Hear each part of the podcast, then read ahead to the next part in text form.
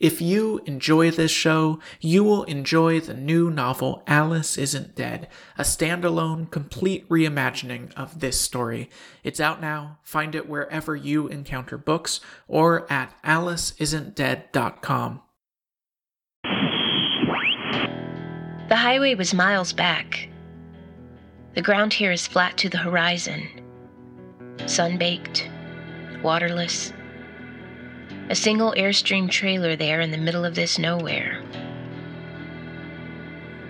Far enough from the border that whoever, whatever, lives in there wouldn't get hassled so much by the jackboots. I doubt anyone passes through this region unless they're seriously lost or looking to get that way. West Texas doesn't fool around when it comes to concepts like arid and hot and lonely. This is land that is overtly hostile to the living. And yet here we are. And here's this Airstream, a blinding pixel of brushed metal reflecting sunlight for miles into the distance. Whoever or whatever we've been looking for, they're in there. Because there are oracles on these roads. We hope.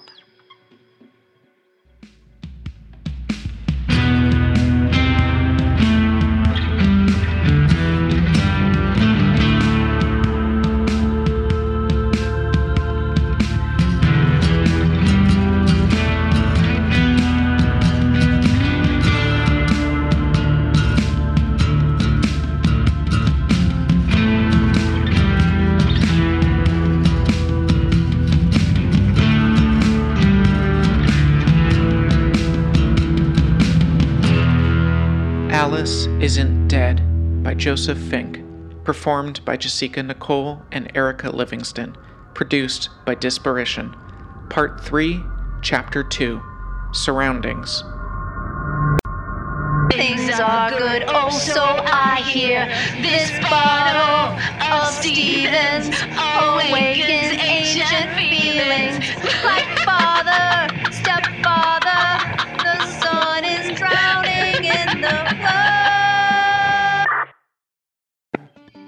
There was a name that had come up over and over in both of our journeys Praxis. We knew little about them except they stood in opposition to both Bay and Creek and Thistle. So we did what anyone would do we Googled them, and there wasn't much. Then we did what more people should do, and we asked a librarian, a nice woman named Mercy outside of Tulsa. She looked through her catalog, found references throughout historical text. As long as America as a concept has existed, there were peripheral mentions of both Praxis and Thistle, although that didn't tell us what they were or how to find them. I took Alice with me back to a beach in Florida where once there had been a factory. The name on the factory had been Praxis, and they couldn't just scoop up a factory and disappear, could they? Except apparently they could. The beach was empty. There was no sign of any structure having been there. I double checked the route, made sure I'd led us to the right stretch of coast and it made sense. There was no way a factory could have been there. Who built a factory on the sand, stretching out into the sea? Only I remember it. I remember having been there. I remember Praxis. Being good at long distance travel means turning yourself as much as possible into cargo the more you can become like, say, a cardboard box, the better you are at withstanding the miles. A cardboard box doesn't need to pee. A cardboard box doesn't need to stretch its legs. A cardboard box only sits and is transported.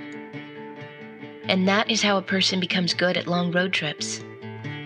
They sit and are transported. They take the world as it comes a road trip is often seen as an exercise in freedom, but the effect it has on a person is a placating stillness. I love long distance travel. It takes you out of yourself. There's this saying, right? Wherever you go, there you are. And it's true, there's no destination far enough that your own faults won't follow. But what I think the saying misses is that other cliche it's not the destination, it's the journey. Because while it's you who leaves a place and you who arrives in a place, right, it isn't necessarily you in between.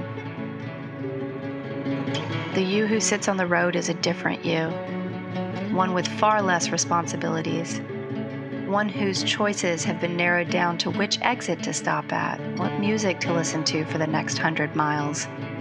It's freeing, being taken out of yourself and replaced by this road version. And yes, it's tiring when you arrive and your worn out, stressed self has to step back into her place, but those moments in between, those are worth it.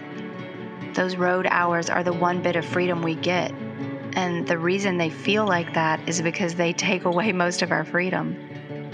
Sometimes the less options we have, the more free we feel.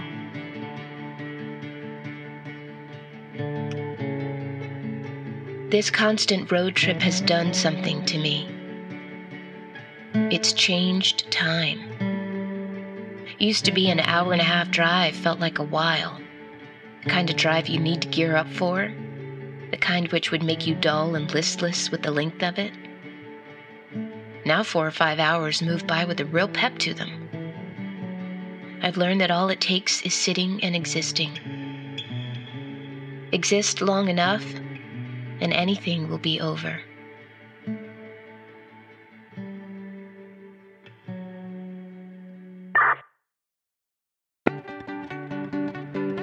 Hear it again and again whispered by folks three drinks deep in roadside bars and buried in the footnotes of peer reviewed papers.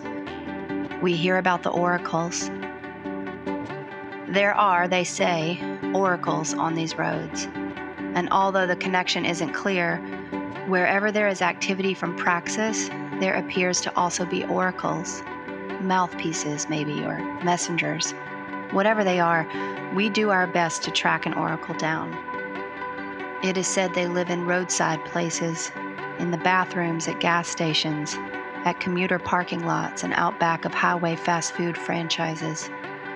We put it out there on the Whisper network of weirdos and freaks and outsiders like us that we're looking for an oracle. Together, we track back through all the locations where Sylvie and I saw Ramon and Donna in their traveling burger restaurant, the one called Praxis but all of the locations are still empty.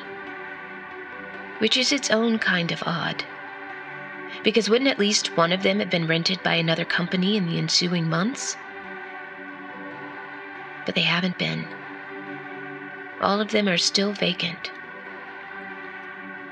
At the last one we visit, I run my hand down the window, feel the name Praxis where it's been peeled up from the glass state after state of highway, chasing after this vanished restaurant. In Pennsylvania, we pass a billboard which looks familiar for a dog groomer. Decadent dogs, it says.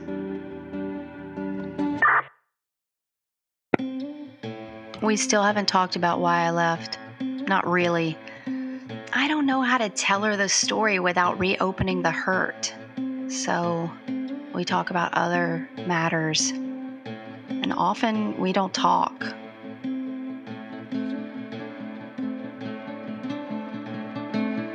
She'll tell me when she's ready. Until then, I have enough to keep me busy. I love her, but I only have so much I can worry about at once. It's like when we used to make bread together. You can't force a dough to rise. You leave it and it rises. You can't speed that up.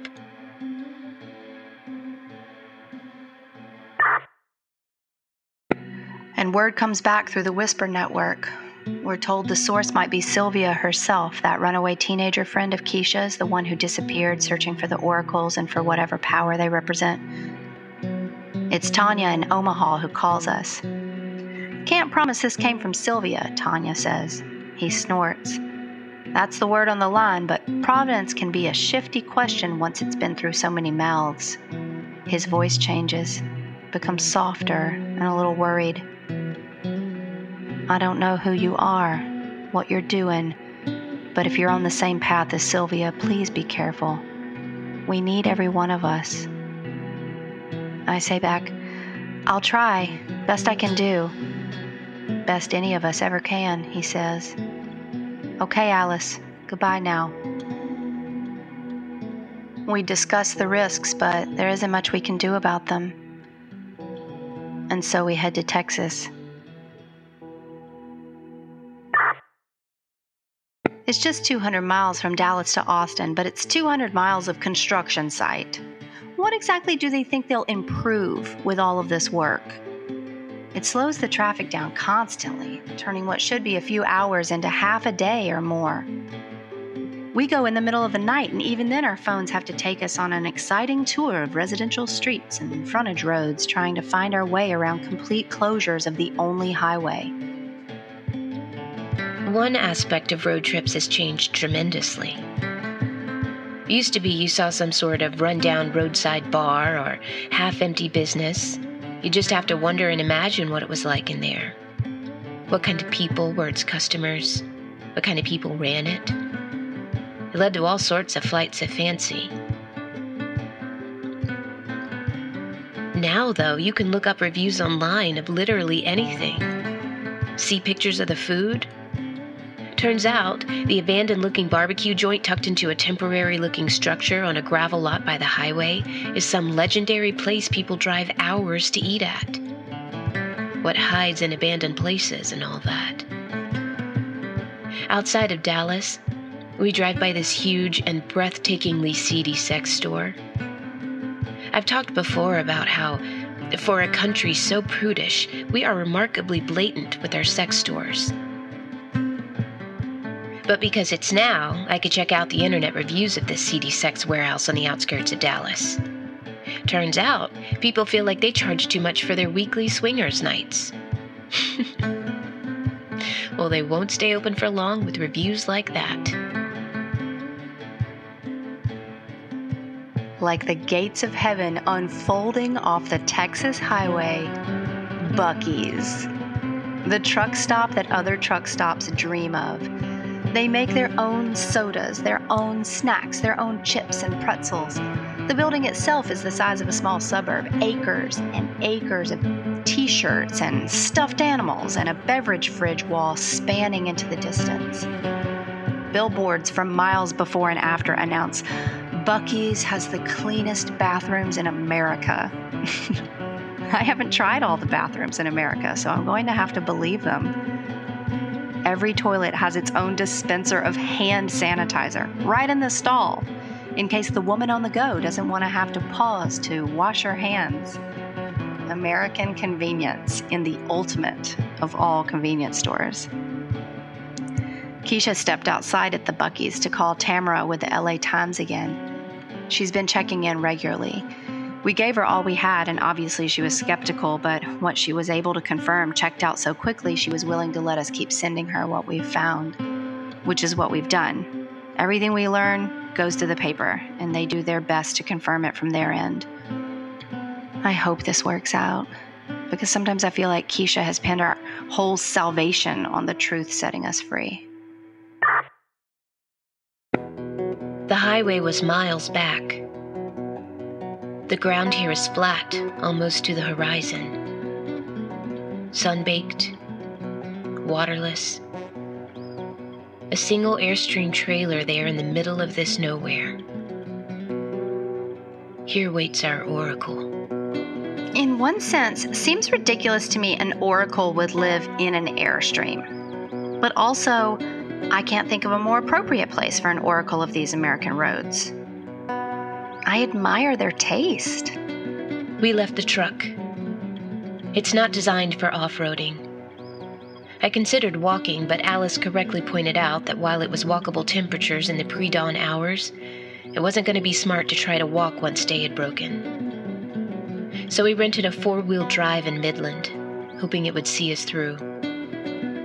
It's gotten us this far. Before we left the car, I stopped her. I don't know why. Some part of me said I couldn't even do one more risky act without telling her, and so I just spilled it. I told her the entire story of my leaving, why I did it, why I couldn't come home. As soon as she was done talking, I slammed the door and headed to our rented SUV. Hey, she shouted after me. Hey! I let her shout. We parked outside the Airstream. Keisha reaches for the door, and I step past her and I open it. She's earned the right to be the first to confront this mystery, but I can't take the chance that there is danger on the other side of the door. That really pisses me off. She pushes past me like I didn't take care of myself for years. If she had wanted to protect me, she is many highway months too late. It's wood paneled on the inside. There's a record player by the door and a pile of old records, mostly folk music, some David Bowie. The records have gotten wet somehow and are warped. I don't know how they got wet in this place where it never rains. There's a sink. I try the handle. No water, of course. Where would it be attached to? But then, how did those records get so wet? Beyond the sink is a bed. Sitting on the bed is a person in a gray hoodie, hood pulled up, their faces lost in the shadow. But I think I know now I could get as close as I wanted to that hood and still wouldn't be able to see a face. They sit on the edge of the bed, body toward us, a hand on each thigh. I expect to feel a wave of powerful energy coming off of them. But I don't. A cloud passes over the sun. It gets dim in the trailer. We've come a long way to talk to you, I say. They say nothing back. Anxiety is working my gut, but it does the same when I'm ordering pancakes at a truck stop, when I'm getting up to pee in the middle of the night. I can't trust my anxiety. But there were no clouds in the sky. Hello? I say. Silly. If they wanted to respond, they would. I reach out, hesitant, but knowing what I need to do. I touch them. They slump backwards. The oracle is dead. From outside, I hear a wet huffing and whooping. I don't even have to look out the window to know. The trailer is surrounded by thistlemen.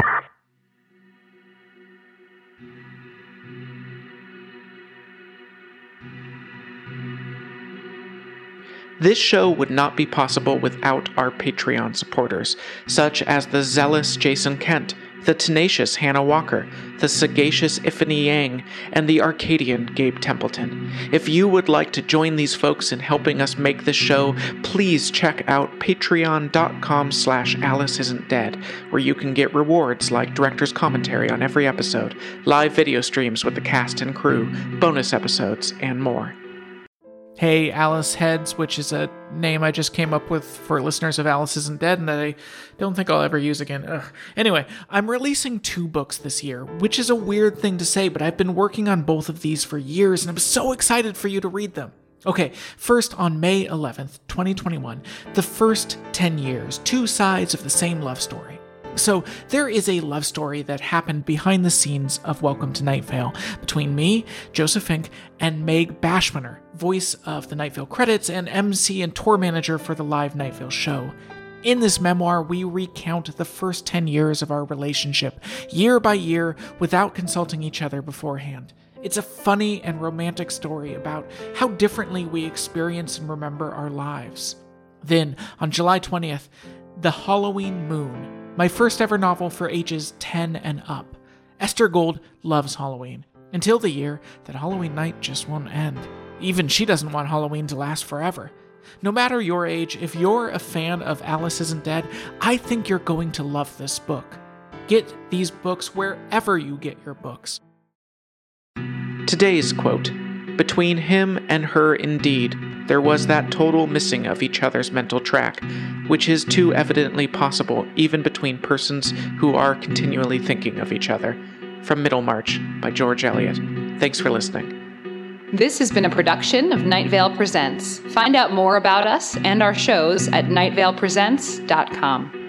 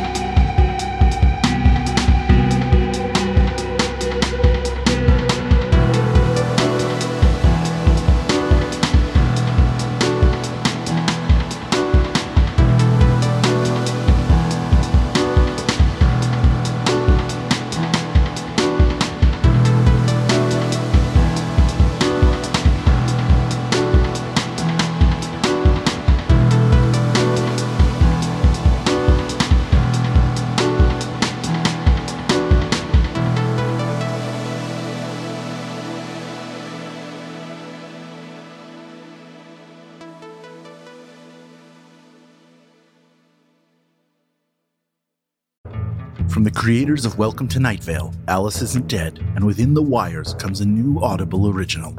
Unlicensed. In the outskirts of Los Angeles, where the cul de sacs and strip malls sprawl into the desert, two unlicensed private investigators scrape by on whatever small cases come their way.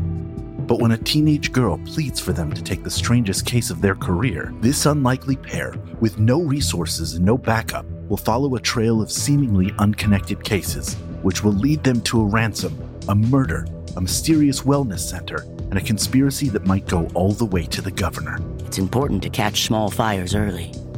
They don't stay small for long. Unlicensed. Available now at audible.com slash unlicensed.